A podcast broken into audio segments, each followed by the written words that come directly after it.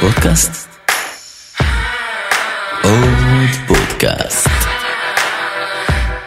עוד פודקאסט לסטארט-אפים.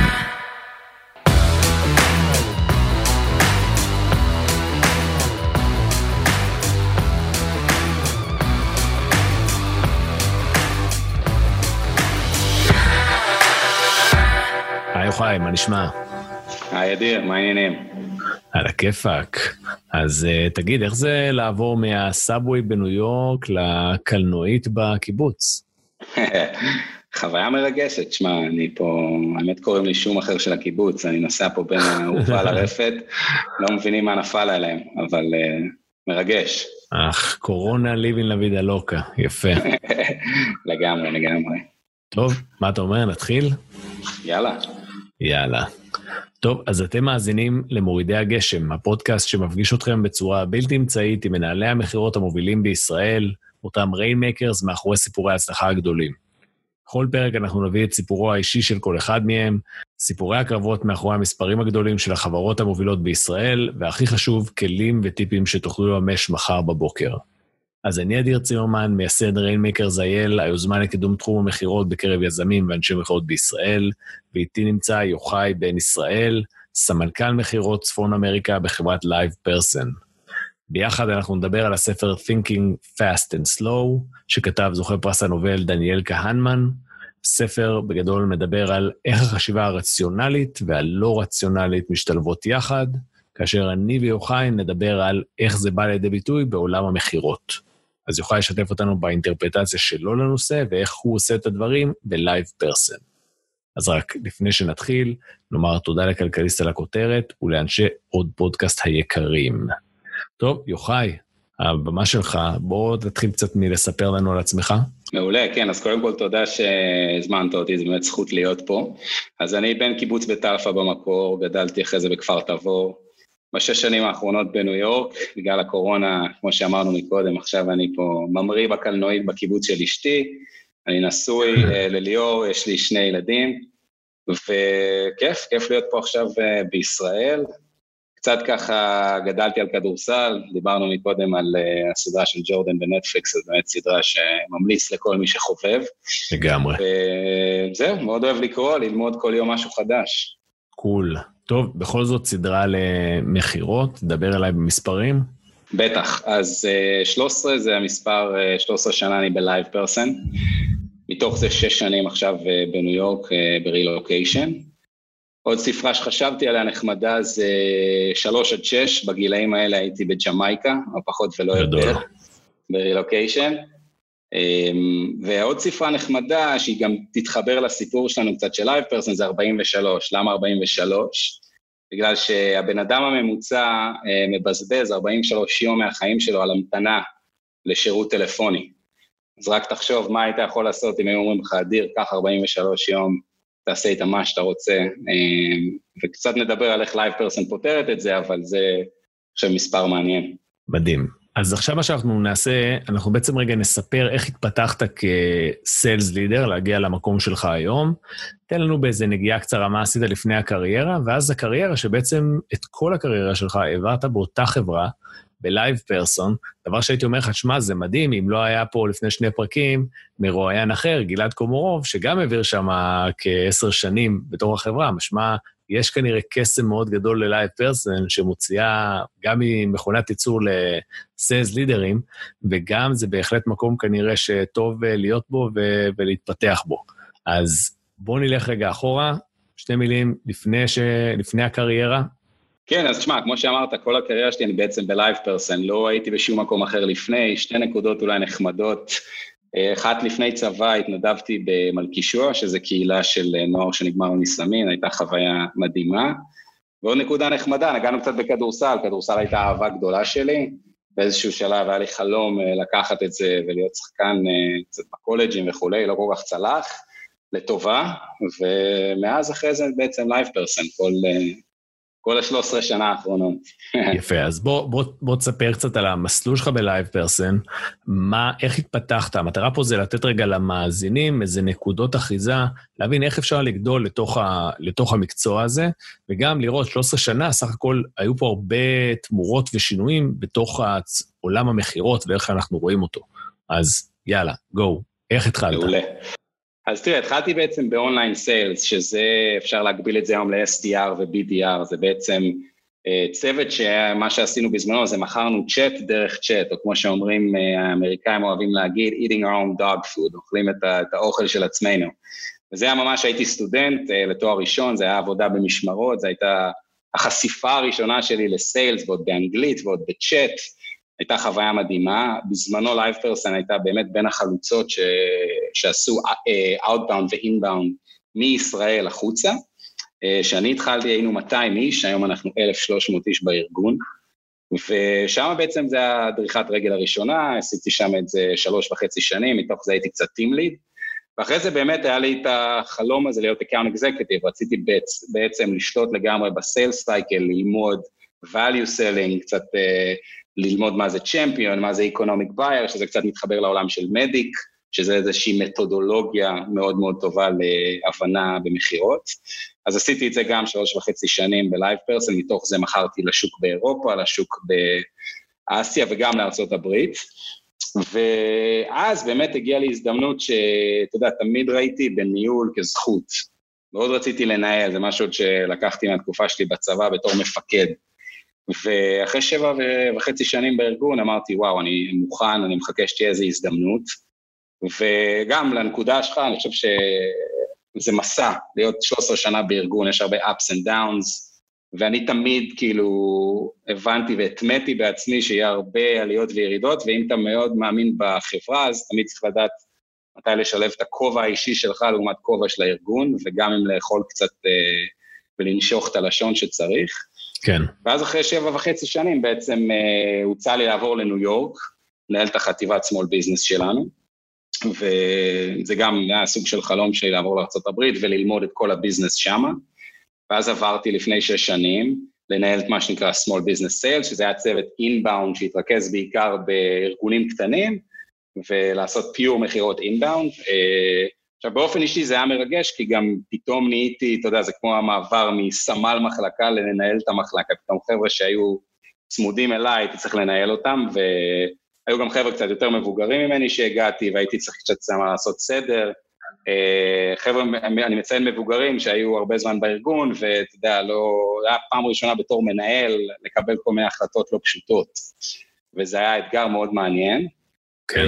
אז נחתי בניו יורק, עשיתי את זה שנה וחצי, ואז בעצם הוצע לי לקחת קצת ארגון יותר גדול של ה mid-market sales, שזה בעצם ארגונים קצת יותר גדולים, עם נפח מכירות של, או average order value, כמו שאנחנו אומרים, של בערך בין 60 ל-100 אלף דולר בשנה, וזה היה ככה באמת חשיפה יותר לנסיעות, לפגישות on-site, שהייתה חוויה מאוד טובה בתוך ארצות הברית, קצת להבין איך עושים business בטיס, בפגישות ממש on-sites, ואז אחרי כמה זמן חיברו לי את ה-Sales Development, שזה פעם ראשונה בכלל שנחשפתי לעולם הזה של SDRים, אני חושב שזה היה לפני ארבע שנים, העולם ה-SDRים ו-BDRים תפס תאוצה מאוד גדולה, אז ניהלתי עוד חמישה-שישה SDRים, וככה למדתי איך לעשות Outbound, שיהיה Personalized ו-Experience, אני יודע שהיו אצלך כמה חבר'ה בפודקאסטים שדיברו נכון. מאוד יפה על העולם הזה.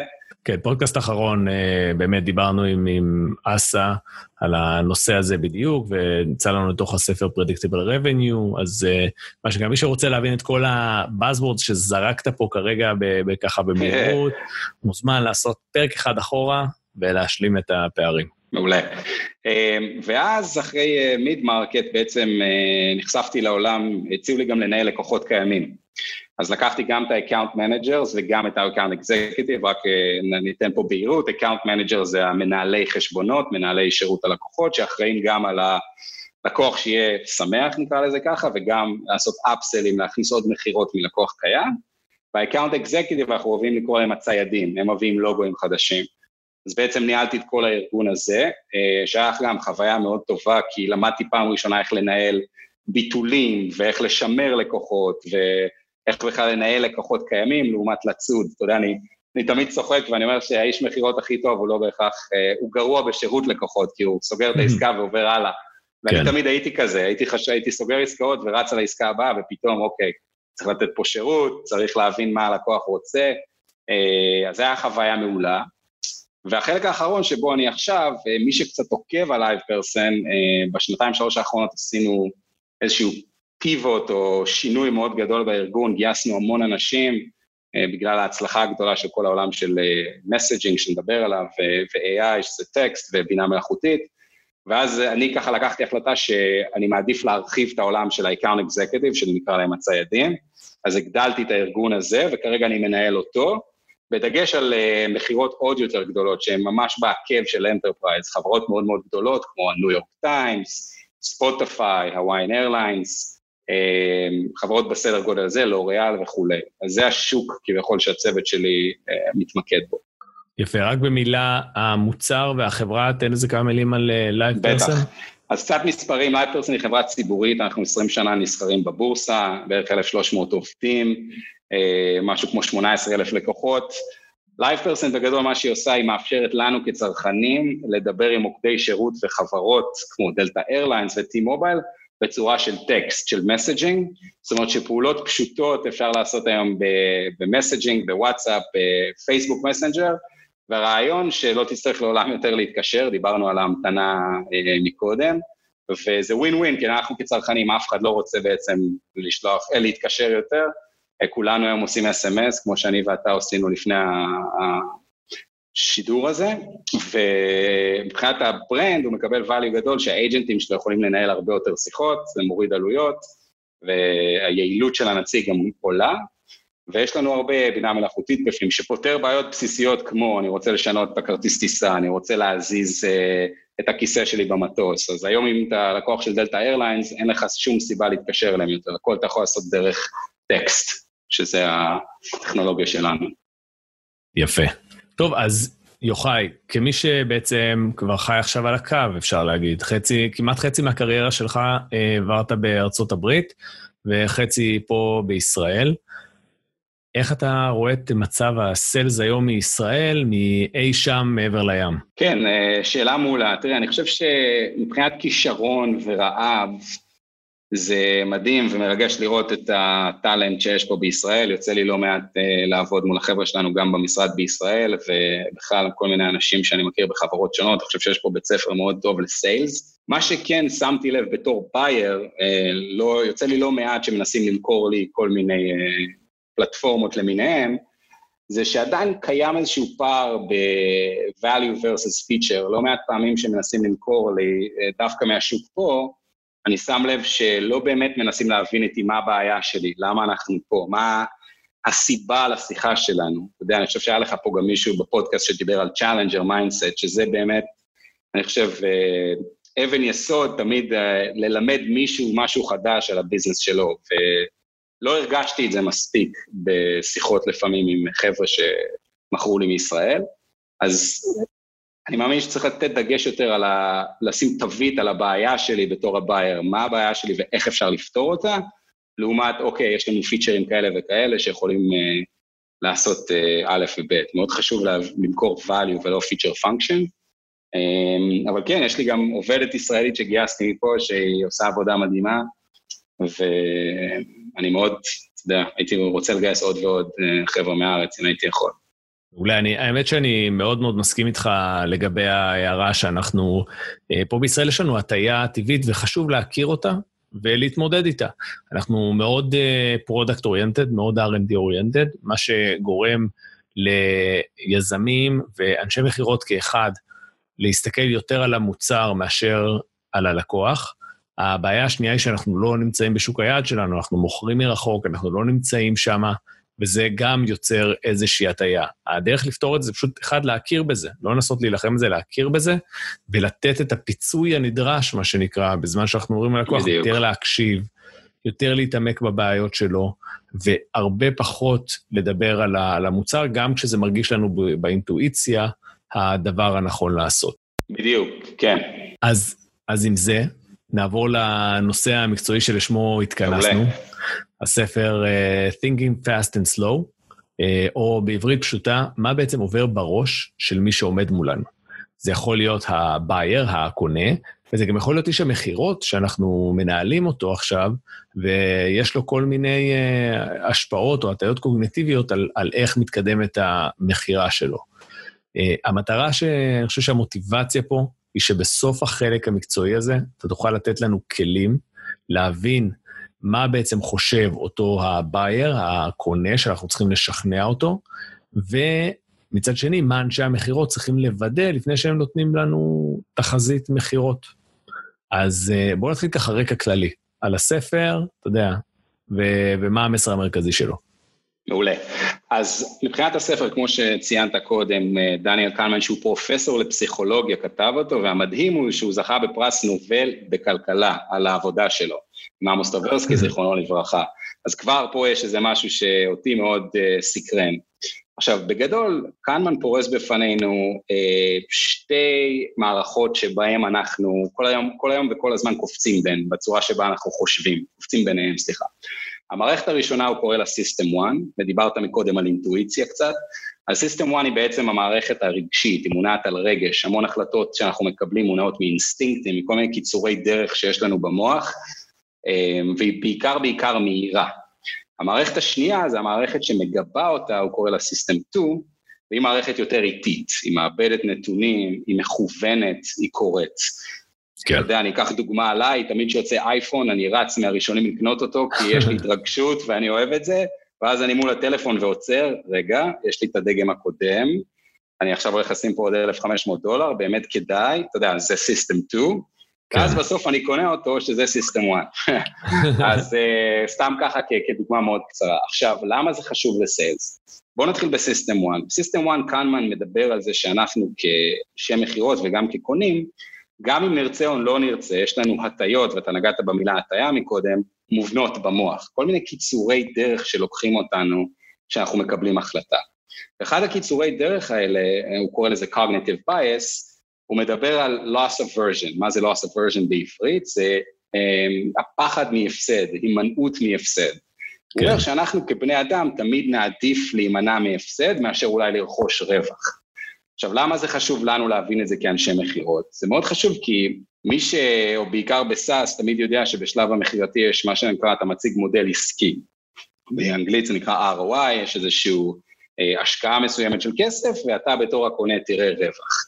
ושנים באמת לימדו אותנו, וגם אני לימדתי את העובדים שלי, תמיד לפקס את השיחה על הרווח של המודל העסקי, אף פעם לא באמת על ההפסד. כן. וזה לא בהכרח הדבר הנכון לעשות. וכהנמן מראה מחקרית שכאנשים, הפסד תמיד, אם נתמקד בהפסד, תמיד זה יגרום לנו לקבל החלטה, גם אם היא החלטה שלא. לא ללכת עם LivePerson, או כן ללכת עם LivePerson. אה, אם אתה תרכז, ואני אתן מיד דוגמה, אם תרכז את הפוקוס על ההפסד, אתה תקבל תשובה. ואני תמיד אומר, גם אם זה לא, זה בסדר, כי תמיד המתחרה הכי גדול זה שהם לא עושים שום דבר, הקונה מחליט לא לעשות כלום. ואם הוא אומר לך לא, אז אפשר לעבור הלאה. אז בואו ניתן דוגמה, דוגמה מה, מה, לפני כמה רבעונים. אמ, היה לנו איזו עסקה בחוף המערבי של אה, שבע ספרות, עסקה מאוד גדולה, והיינו on site, והצגנו בעצם מה שנקרא את המודל העסקי ואת ה-ROI, שהיה מאוד פשוט. אם תקנו LivePerson, זה יעלה לכם, סתם לשם הדוגמה, אני לא אגיד ספציפית למספרים, 100 אלף דולר, יהיה לכם החזר של 500 אלף דולר תשואה מהמכירות שנכניס לכם. כן. וכל הזמן הצגנו את הרווח, והצגנו את הרווח, ולא היה איזשהו שיתוף פעולה, לא היה איזה חיבור חזק, ואז הגעתי לספר הזה, קצת קראתי יותר, אמרתי, רגע, מה אם נעשה פה משהו הפוך, ובעצם נגיד להם, תשמעו, אם לא תקנו LivePerson, אתם לא תרוויחו 500 אלף דולר מכירות, ואפילו אחרי זה לקחנו את זה וחתכנו את זה לחודשים וימים, ואמרנו ל-CFO שהיינו מולו בפגישה השנייה, תשמע, כל יום שעובר אתם מפסידים מעל 50-60 אלף דולר בגלל שאתם לא חותמים איתנו. וזה לגמרי שינה את הדיון. בעצם ירד לו האסימון שרגע, יש פה value מאוד חזק ואני לא רוצה להפסיד אותו. וזה כן. הדגש על ההימנעות מהפסד, שקנמן כל הזמן אומר שאנחנו תמיד נעדיף להימנע מהפסד מאשר אה, הרווחיות שאולי נקבל.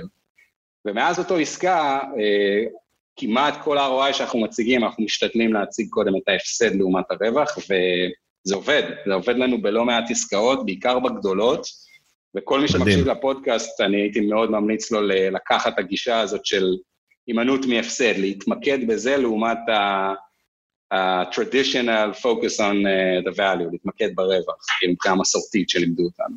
יפה, אז זאת הטעיה אחת, לא סוורז'ן. כן, בדיוק. הטעיה השנייה שקנמן מתייחס אליה זה anchoring bias, זה מה שנקרא עיגון או עגינה בעברית, ומה שהוא אומר הוא גם דבר מאוד מדהים, הוא אומר שהמספר הראשוני שאנחנו נחשפים אליו, הוא תמיד המספר שבעצם אחרי זה ישפיע על כל קבלת החלטות. סתם לדוגמה, נכון, אנחנו נכנסים לחנות, רואים חולצה שעולה 100 דולר, באים יום אחרי החולצה ב-70 דולר, וואו, עסקה נהדרת, זה פחות 30 דולר, בואו נקנה אותה. אבל כי אנחנו חוזרים ל-100 דולר מבחינה הטייתית, אבל זה לא אומר שה-100 דולר זה באמת הערך של החולצה.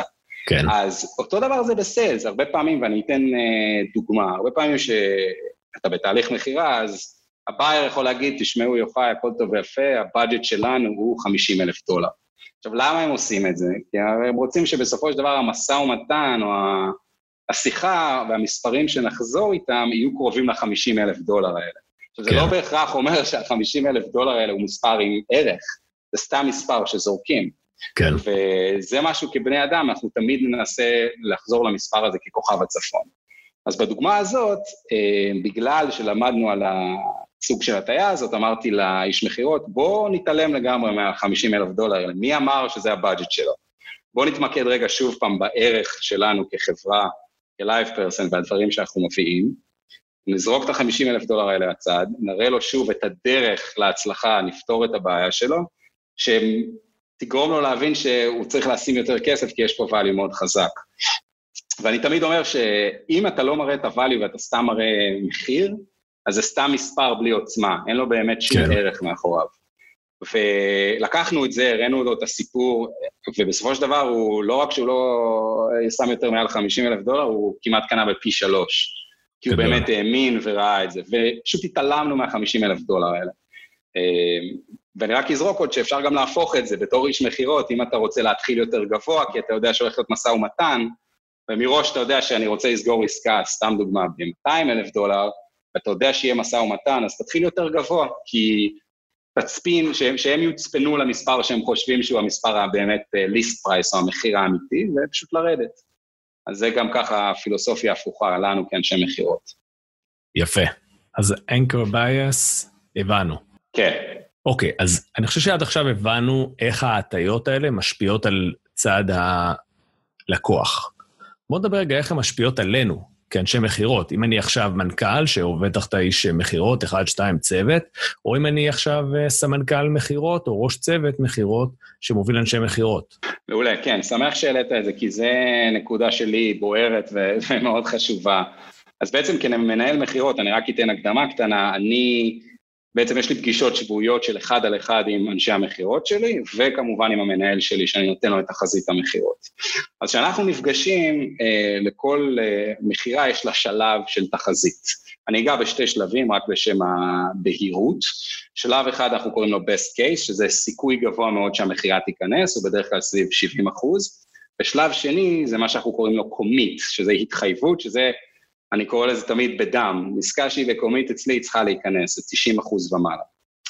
כן. עכשיו, אני יושב עם החבר'ה שלי אחד על אחד, ובאמת יש לנו איזה סוג של צ'קליסט כזה של מה צריך להיות בכל שלב כדי להגדיר את השלב.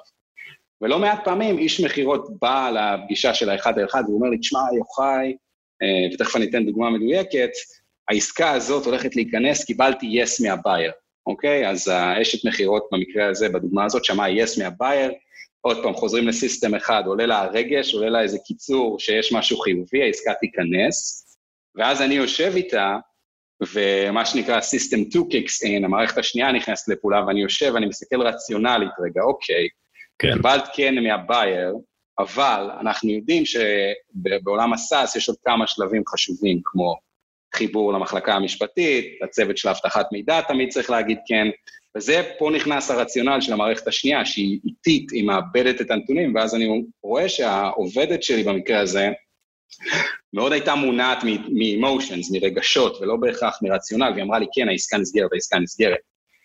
וזה מאוד חשוב גם להבין, כמה שאנחנו מדברים על הביירים, שאנשי המכירות שלנו בסופו של דבר גם יש להם סיסטם 1 וסיסטם 2, הם קופצים בין רגש לרציונל.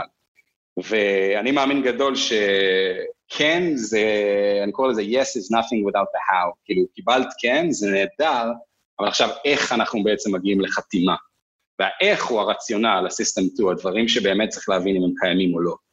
אמ, ואני תמיד גם אוהב להגיד להם שתקווה זה לא אסטרטגיה, כאילו אי אפשר לקוות שה, שהמכירה תיכנס, צריך באמת uh, להביא את המערכת הרציונלית ולדעת לקפוץ בין הרגש ל, לרציונל.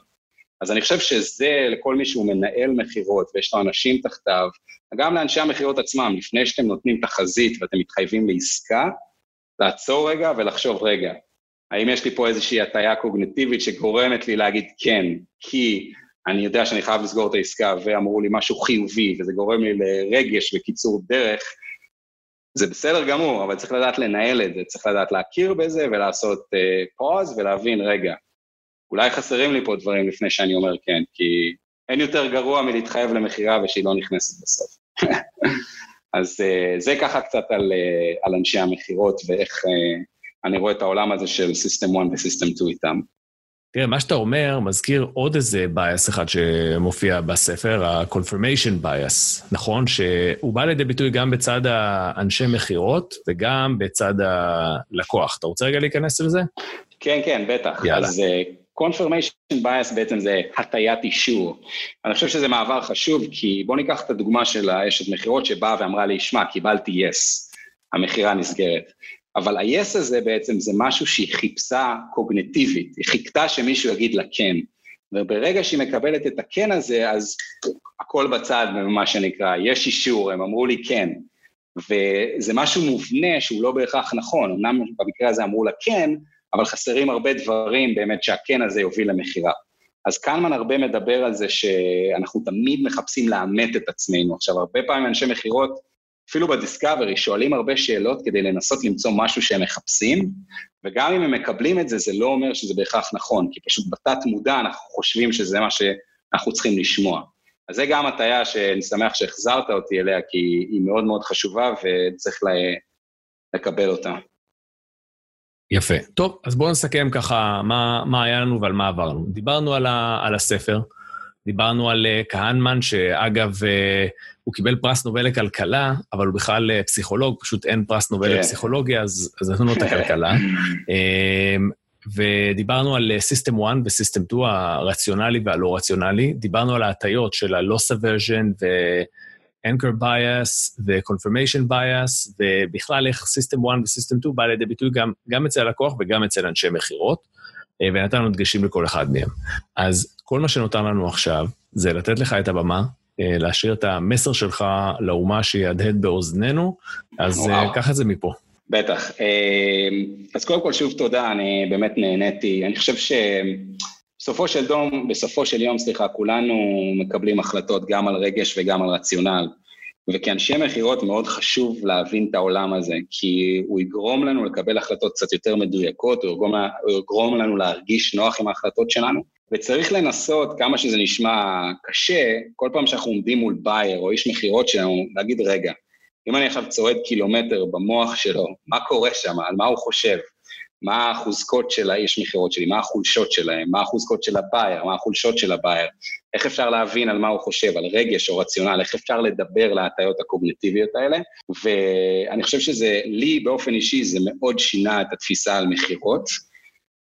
ובכלל, אני חושב שקריאה, ואתה יודע, אנחנו גדלים על הרבה שיטות של מכירה מתודולוגיות שהן מאוד מאוד טובות, אבל אני מאוד מאמין שצריך כל הזמן להמציא את עצמך מחדש בסיילס, כל הזמן צריך ללמוד כן. משהו חדש. ואני אסתיים עם זה שהמנכ"ל שלי לימד אותי פעם אחת משפט מאוד חשוב, הוא אמר לעצמי, הוא אמר לי, fire yourself on Friday, תפטר את עצמך ביום שישי, and hire yourself on Monday, ותגייס את עצמך שוב ביום שני. שזה מעניין, כי כאילו כל סוף שבוע תחשוב שפיטרו אותך ואתה בחוץ, וביום שני אתה חוזר לעבודה, מה אתה עושה חדש כמנהל חדש? איך אתה חושב אחרת? זה גם גרם לי להבין, שמע, יש הרבה שיטות מכירה מאוד מאוד טובות שנשענתי עליהן המון שנים, אבל צריך כל הזמן להתחדש, צריך כל הזמן להבין אה, שיטות חדשות, וכן, בסופו של יום אין, אין מקום לחלומות קטנים, צריך אה, לחלום בגדול, וזהו, המון המון תודה, ומעריך את זה שנתת לי את הבמה פה היום, בקרב לב. בכיף, בכיף, ותודה על טיפים זהב פה שנתת לנו. אז uh, אני הייתי אדיר צימרמן, ותודה ליוחאי בן ישראל על שיחה שנגעה ברגש, בקוגניציה, ובכלל תרמה לנו מאוד. באותה הזדמנות נזכיר שמעבר לפודקאסט יש לנו קבוצת מיטאפ שמקיימת מפגשים וסדנאות. כדי ללמוד על הפעילות של הקבוצה, חפשו את Rainmakers IL באתר meetup.com. מעבר לכך, יש לנו קהילה בפייסבוק שמורכבת מאנשי מכירות ויזמים ועוסקת בנושא המכירות. אתם מוזמנים לחפש אותה בפייסבוק, נקראת סופר סלרס. טוב, יוחאי, היה אחלה. נתן לך לחזור לקלנועית בקיבוץ. מעולה. תודה רבה רבה, היה אז, נהדר. אז נתראה בקיבוץ ובניו יורק. יאללה, קדימה. יאללה, ביי. ביי ביי.